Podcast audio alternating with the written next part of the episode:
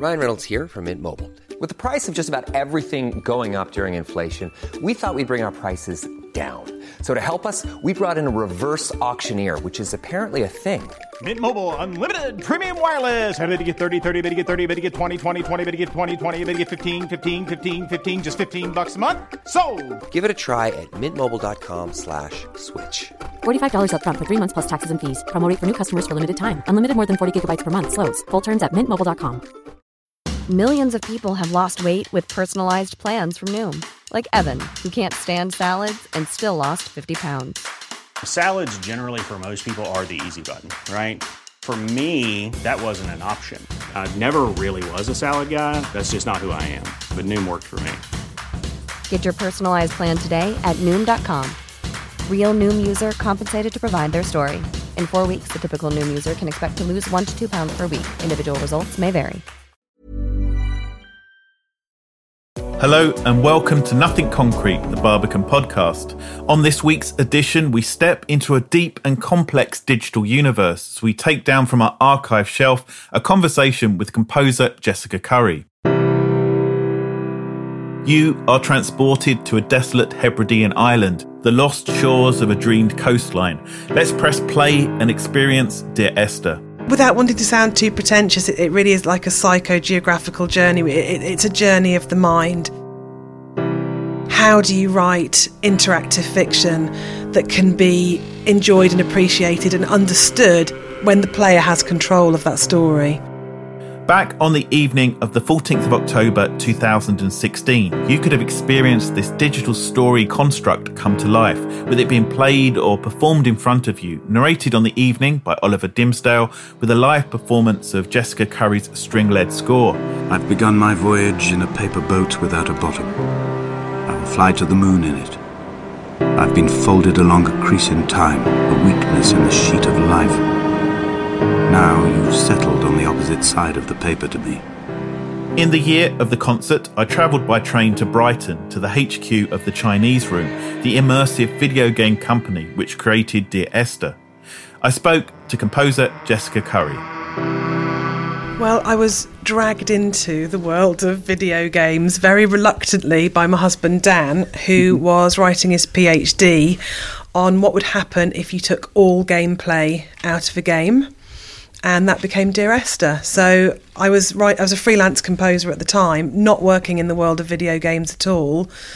Dan asked me to write this completely, you know, music for a very theoretical project, which then turned out to be a massive critical and commercial hit, yeah. which then led us into the part of the Chinese room making a computer game company. And yeah, it was, it's just been a crazy five years. I would imagine you had some apprehensions because I mean, the, the, cliches of computer games are that the music is functional and, and not very interesting. Yeah, I mean, I. I hadn't played a video game since I was a child, unlike Dan, who's completely obs- obsessed by first person shooters. So it wasn't so much apprehension as just complete ignorance. And Dan and I had been collaborating a lot on other projects. We'd done a Second Life project with the Royal Opera House, um, we'd done sound walks together, we'd done a commission for the Wellcome Trust. So for me, it was just another form of collaboration with him, really. Mm. And I wasn't so bothered about what the medium was. It was more about getting to work with him mm. and his beautiful words. And I think if I'd thought more about it, I probably wouldn't have done it. And because it wasn't for anything commercial. It wasn't like I've got to write the best music or mm. the most pressured music that'll ever be. It's just I'm going to write what I enjoy, something that really mm. pours out of me. And I think in a way that was what people responded to. That it wasn't with any commercial bent at all. It was just a passion project. Mm. Uh, let's talk about the world. I mean, how how would you describe it? Desolate, lonely, grief laden. Do come to the Barbican event. It's going to be very fun. Um, it is without wanting to sound too pretentious, it, it really is like a psychogeographical journey. It, it, it's a journey of the mind. So it's set on a remote Hebridean island, but actually it's about the player's experience mm. as they find out what happened in this story. And it's kind of half ghost story. It's about hidden secrets and just a man's thinking about his life and what he's done and what's happened to him. So it, it was very new at the time for video games to explore such deep themes actually and i think that's why it got such the massive response that it did mm. at the time because no one else was doing it really It's interesting that because you, you call it a video game, but maybe maybe it isn't a video game. It's I don't know. It's it's a what now would maybe more described as a virtual reality experience. Well, you can't say that because we've had years of being absolutely thrashed online about people asking, "Is it a game?" I mean, it it started off a whole new academic wow. discussion really about what is it art can video games be art is it a game mm. if it doesn't have any gameplay in it so i'm now going to bosh you over the head with your microphone to make that question stop because we've been dealing with it for years and dan's always really very black and white about it he said mm. if it's you know uses video game technology then it is a game but you know, obviously there's much more uh, greys to that black and white argument, but um, I just consider it to be a really beautiful piece of work. And again, I'm not so concerned about is it a theatre piece? Is it a novel anymore? I think so much more cross media stuff's happening, mm. and I think people are getting more accepting of that kind of mishmash of genres. Mishmash isn't a word, but. I can see your traces in the ink that soaks through the fibre, the pulped vegetation. When we become waterlogged and the cage disintegrates, we will intermingle. When this paper aeroplane leaves the cliff edge and carves parallel vapor trails in the dark, we will come together. You mentioned um, Dan's words, um, and I think that's quite a nice thing to to, to go into in, into Dear Esther. I, I mean, as you travel through this world, you hear you hear this what this story, which I suppose has just been sort of cut up for a better phrase. Well, there are three um, variations of Dan's narrative that can trigger as you go through the game. So you probably won't get the same. Well, you definitely won't get the same experience when you play through the game again. Yeah.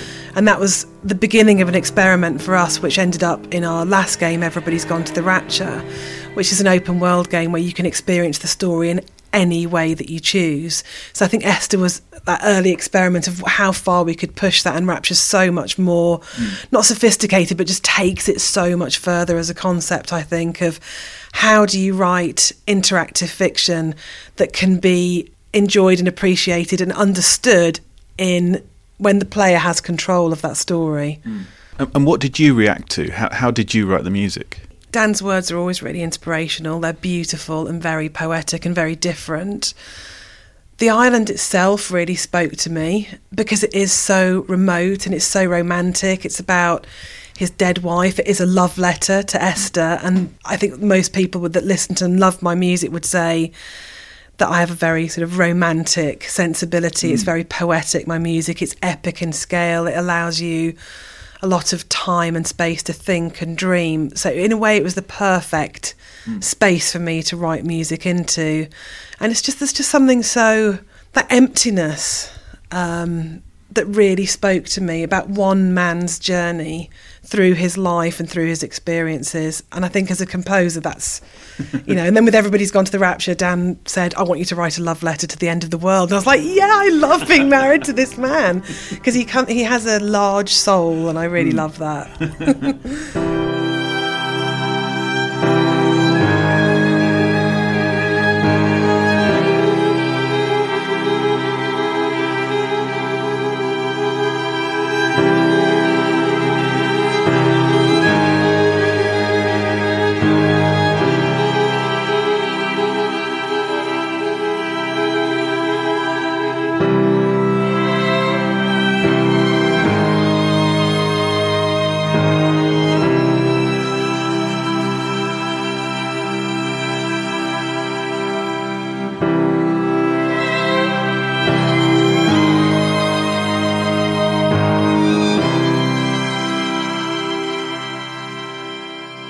us a little bit through the process. Um, I think it took two years to de- develop. So were you sort of given sort of sneak previews of sections, and then then you wrote the music reacting to that? Well, it was actually really nice, and again very unusual for the games industry that it would be kind of cross fertilization of inspiration that uh, Dan would give me a snippet of dialogue and I'd write some music. Or sometimes he'd say, I'm going to write something around these themes and so can you provide the music first and I'll write into the music so it was kind of like sometimes the visuals were coming first sometimes the music was coming first and the artist would respond to that and it was just lovely to have that holistic mm. relationship where it, it's never a traditional master slave relationship with the music with the games in the Chinese room that sometimes the music is so at the forefront of what's happening, and sometimes it provides more of a traditional route through. Mm. Yeah, I mean, uh, uh, looking through that, you know, when you experience the game, the music helps you kind of feel that you can go from one chapter to the other, I think. Yeah, I think again, you're so bombarded in games as a whole. It's what they do really well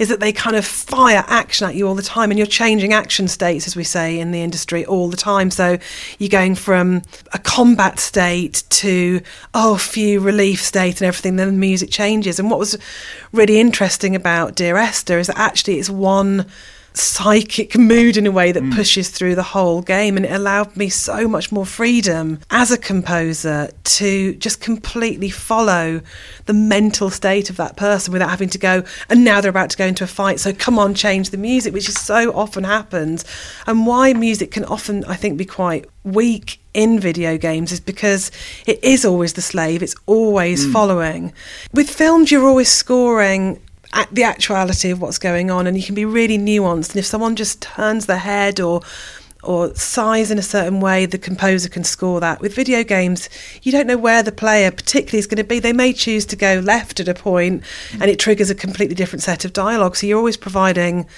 a, a wash in a way and it was my determination as a game composer to write strong music that gave a really authored experience to the player it wasn't about those conventions of just this sort of very ambient or mm. kind of very expressive this is what you have to feel right now. I wanted to trust the player more than that, be, be able still to give them very beautiful music. I don't think I answered your question there at all. I just went off on my own little flight of fancy then.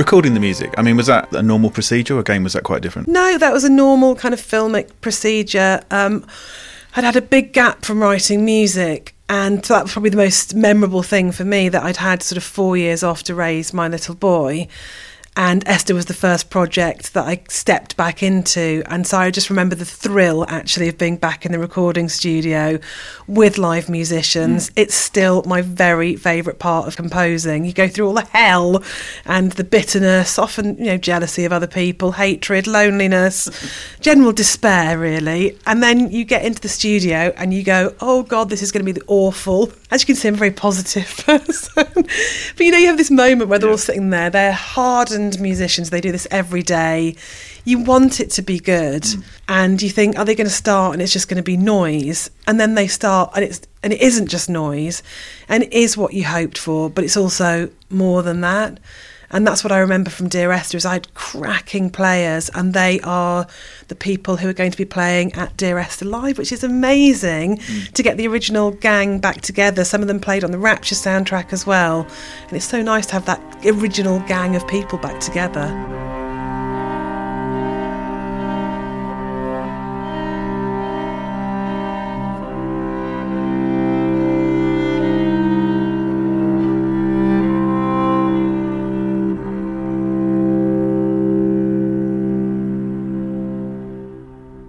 Let's talk about the concert. How on earth do you take something which is obviously a, a, single person experience and, and turn it into a, a shared experience? I got in touch with Chris Sharp, a music programmer at the Barbican. I said, Look, I've got a bit of a crazy idea. And because there's quite a lot of snobbery about game music, especially in classical London, I thought he was going to go go away madwoman. but he was so sweet and accepting and curious. And I really loved that about him. So many people just went, oh no, I've heard, you know, even though if I don't know game music, I don't mm. like it somehow, or it's not proper music. And Chris just had so much more of an open mind. Mm. So I knew it was the right people to partner with. And I said, look, I don't, he said, well, how many people do you think are going to come? And I was like, 10. I don't know. Maybe nobody will come. And he still pushed ahead. And I really admired him for that, actually. And then after I'd pitched this idea and he'd said yes, I thought, well, how am I actually going to pull this off? And I sat there with a piece of paper and thought, oh my God, this is actually really, really complicated. Mm.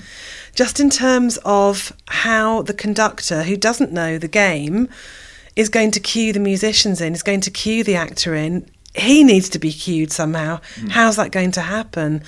So we've been working with uh, Curve, who are our publishers for the console version of Dear Esther that's coming out later this month. They've had to make us a completely new build of the game that has those trigger cue points sort of visualized so the conductor will be looking at the monitor saying okay now it's Q4 mm. because of course Dan my husband is going to play the game live on stage. So this is what's different about it is it's not like a film score where you think well I know this happens at this Mom deserves the best and there's no better place to shop for Mother's Day than Whole Foods Market they're your destination for unbeatable savings from premium gifts to show-stopping flowers and irresistible desserts start by saving 33% with Prime on all body care and candles then get a 15 stem bunch of tulips for just $9.99 each with Prime. Round out mom's menu with festive rose, irresistible berry chantilly cake, and more special treats. Come celebrate Mother's Day at Whole Foods Market. I'm Sandra, and I'm just the professional your small business was looking for. But you didn't hire me because you didn't use LinkedIn jobs. LinkedIn has professionals you can't find anywhere else, including those who aren't actively looking for a new job but might be open to the perfect role, like me. In a given month, over 70% of LinkedIn users don't visit other leading job sites. So if you're not looking on LinkedIn, you'll miss out on great candidates like Sandra. Start hiring professionals like a professional. Post your free job on linkedin.com slash people today. Hey there, it's Michelle Norris. I'm host of a podcast called Your Mama's Kitchen. When I travel, I'm usually looking for a way to find a taste of home when I'm not at home. And one of the things I love to do when I am at home is entertain. And Airbnb allows me to do that. When I was in California recently, I rented a house that had a great kitchen. And when we were sitting around the table, we're all thinking, we're in someone else's house. Someone could be in all of our homes as well. If you have a home, but you're not always at home, you have an Airbnb. Your home might be worth more than you think. Find out how much at airbnb.com/slash host. Point. Dan could also choose to go anywhere in the game at any point. So that's really scary for the conductor, for the players, and it is an experiment, which I'm hoping is going to pay off. We have a rehearsal the day before the concert. Mm-hmm and that will be to see, you know, hopefully that the technology is working, that the musicians understand the relationship between the screens and the conductor, and that everyone manages to come in at the right time. But it hasn't really been done before. Um, Austin Wintory's doing it in America with Journey, but it's quite different to this. So mm. we are at the sort of vanguard of live game performances, and of course, game music is being performed around the world but not th- with a live playthrough of the game. So that's the challenge. Mm. I'll say challenge, I'll say the exciting bit of it. One of the other great things as well is, I mean, again, unless you have a lot of money, you're not going to be experience, experiencing the game on a big screen. So you, we're going to have in, in, Milton Court, we're going to have the giant screen and and, and the lights, and uh, we won't have the smells, I don't think. but but we're really going to um, maybe immersed more than anyone's been before. Yeah, it's such an immersive game anyway, and I think it's such a beautiful game. And what was interesting to us you know, we brought it out on PC. Like I said, we're just about to do the console version, so it's coming out for PlayStation and Xbox. And we thought this was five years ago. Technology moves on so yeah. quickly in this industry. Are we going to sit down and look at Dear Esther and go, oh God, it was good for its time, yeah. but it's dated? And that was a real concern for us. And actually, when we did sit down to play it again, Rob Briscoe's visuals are still absolutely stunning mm. and pretty unparalleled. I think the cave section seen on the big screen is going to be a real moment for people. And it's such a loved game, and there's so much excitement about the people that have booked their tickets. Because it, I think because the game was so different and was so new, to be able to experience it with the live players, with the narrator, is going to be. I hope.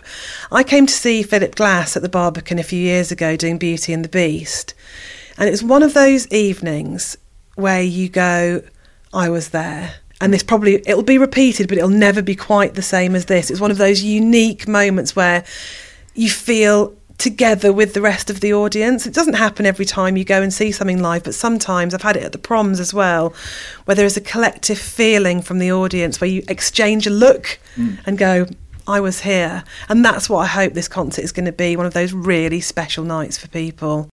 We've come from the point of view of computer games, but I would say that there may be people out there who want to take a little bit of a risk, and you, you don't have to have ever played a computer game to, to enjoy the concert. Absolutely not. I would say do give it a go. It is such a beautiful looking mm. game.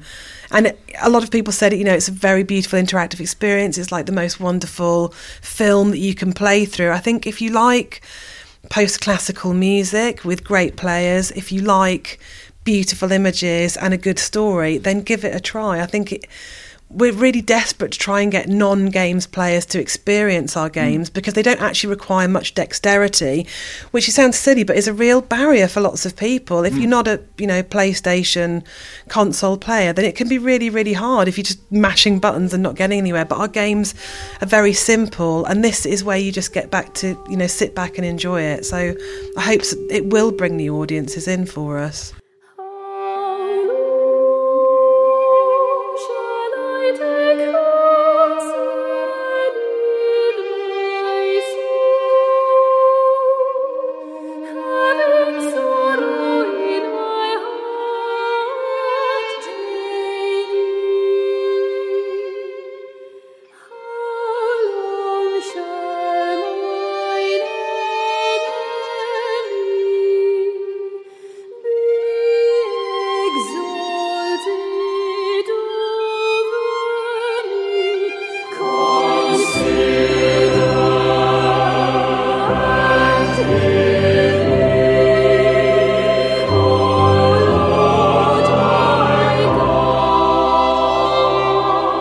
Talk to my friends who don't play games, and like a game with Everybody's Gone to the Rapture, which was the last game we made, people cannot believe how sucked in they are by the story and how absolutely exquisitely beautiful it is, and the production quality of the music. And I think we're just at the beginning of seeing, hopefully, those new mm. audiences brought in for for games like ours because like I said, I didn't play games because I didn't think there was anything for me. And I think people who love good films and good stories should start to explore what is out there for them in the world of video games because I think they'd be really pleasantly surprised now, actually. It's quite funny because I, I read a review of a film recently, which I can't remember the name of, but it, it was actually virtually they were saying it wasn't a film; it was a computer game. so, as you say, that that boundary does keep blurring. Yeah, no, absolutely. And I hope that continues because I just think, like I say, Dan and I worked together for a long time before this project, we were always looking for the perfect space for our collaborations. And for me, games is such an exciting, it's not a new industry, but it's still new enough to be able to put innovative hmm. quality experiences into it that haven't been done before. And like i said virtual reality for me is just the next step along the road of that. Of what games do so well is they make you feel like the center of that journey and it's unique to video games where i mean i absolutely love film i'm obsessed by film but you are very passive as an audience member, as a viewer. And I think with, with games, you're in the centre of the experience, you're controlling your destiny, and it's a very powerful experience. And VR is going to be the next level of that, where you're just completely immersed in that world. So there's lots of it. I'd say to creators as well who are looking for exciting platforms, hmm. it's really worth having a look at the technology because there's so much exciting stuff going on.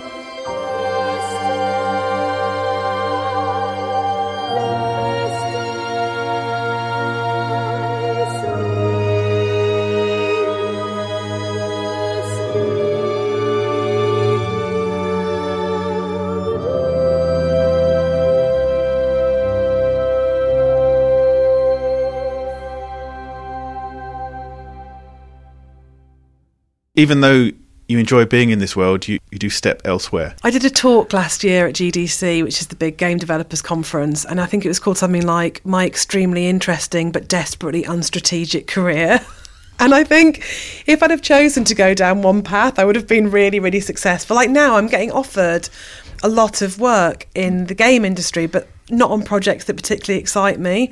But if I was just commercially minded, I could go down that route. But like I said before with Dan, I've always just wanted to do projects that thrill me and excite me and I feel passionate about, and the medium is genuinely unimportant. So with the um, Brass and Choral Commission, the Durham Brass Trust got in touch and said, Would you like to work with the Poet Laureate Carol Ann Duffy? I said, Oh, all right then, if I have to. What a drag. You know, I mean, what an opportunity. You're never going to turn that down because she's one of my favourite poets. She's extraordinarily talented. And again, it had this I think all the projects that I've done are rain sort of gathered together by the fact I love stories. I read English literature first. That was my first degree before I went to the National Film and Television School. And I've always loved hidden stories, secrets.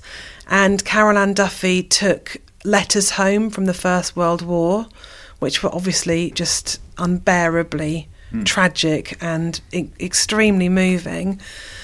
And then she wrote poems that were inspired by those letters. And I was lucky enough to be given the opportunity to write music for those words. Mm.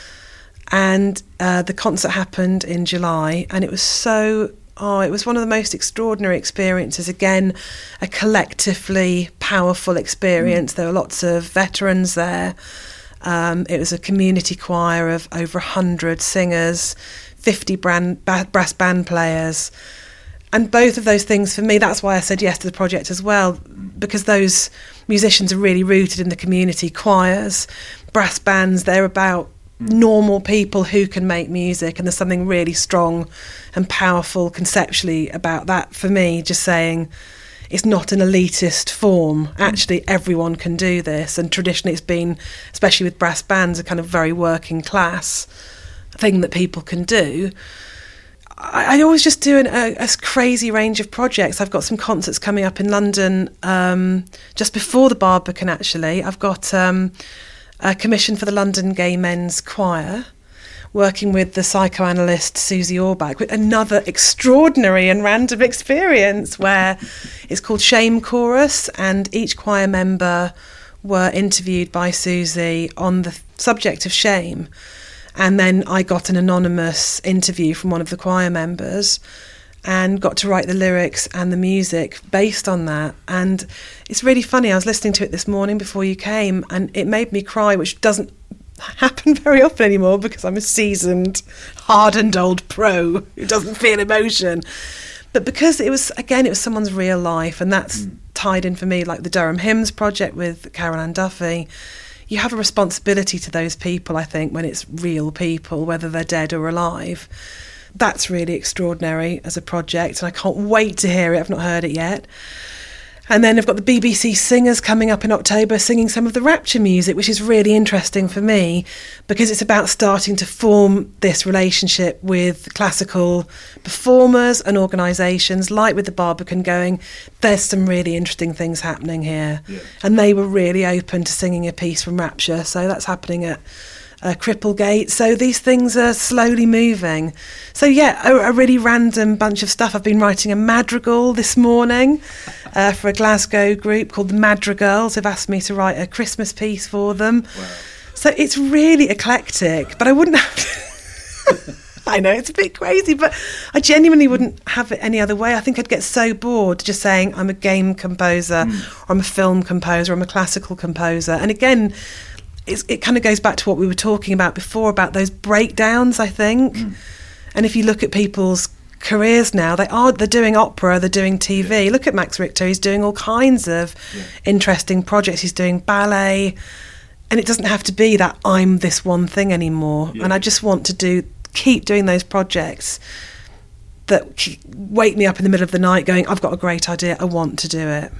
But, but first of all, one one more journey into into the world of Dear Esther. I am really looking forward to it. I have to say, I don't want to admit my nerves on tape, but it, it, it is going to be, I think, an extraordinary rush that night, and I think it's going to have that feeling yeah. of liveness about it, and I hope that that is a communally wonderful experience. But we shall see. at the moment, I've got a wonderful chap called uh, Lawrence Bush, who's Brighton based, because I'm very old and not very au fait with technical stuff anymore. He's very young and hip and very on it, and he's helping me with the really hardcore technical requirements. But I have to say, and I'm not just saying this because it's the I'm being interviewed by the Barbican. It has been a wonderful experience. Mm with the Barbican and working with Natasha, who's producing the show. And you work with a lot of really, really bad people, which naming no names, but you do, you know, you get let down and people are inefficient. It has been a wonderfully smooth experience so far, so I'm looking forward to it. It's a great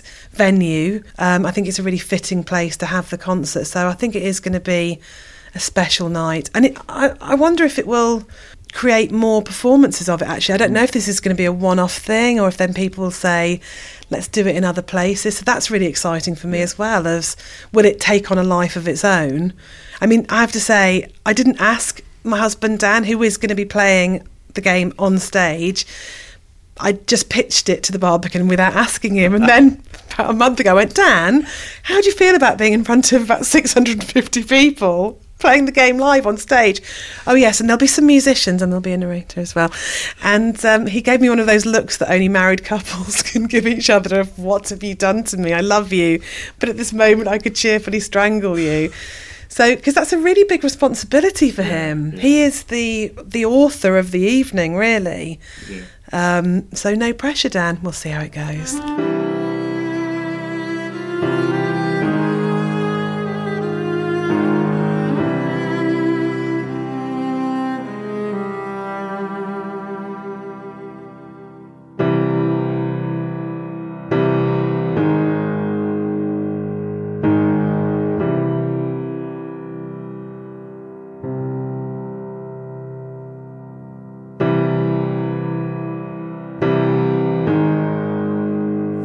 Like reading a hard to put down novel, a film with a world so strange it's hard to look away, Dear Esther to me was a compelling live experience and has now led to many more. Thanks for listening to this archive edition of Nothing Concrete, the Barbican podcast. Here to inspire more people to discover and love the arts with weekly episodes of archive finds and theme series. Subscribe to Nothing Concrete on Acast, Spotify, or wherever you find your podcasts. And if you can, leave us a review to help us get the word out. Mom deserves the best, and there's no better place to shop for Mother's Day than Whole Foods Market. They're your destination for unbeatable savings, from premium gifts to show-stopping flowers and irresistible desserts. Start by saving 33% with Prime on all body care and candles. Then get a 15-stem bunch of tulips for just $9.99 each with Prime. Round out Mom's menu with festive rosé, irresistible berry chantilly cake, and more special treats. Come celebrate Mother's Day at Whole Foods Market. Even when we're on a budget, we still deserve nice things. Quince is a place to scoop up stunning high-end goods for 50 to 80% less than similar brands. They have buttery soft cashmere sweaters starting at $50, luxurious Italian leather bags, and so much more. Plus, Quince only works with factories that use safe, ethical, and responsible manufacturing. Get the high-end goods you'll love without the high price tag with Quince. Go to quince.com/style for free shipping and 365-day returns.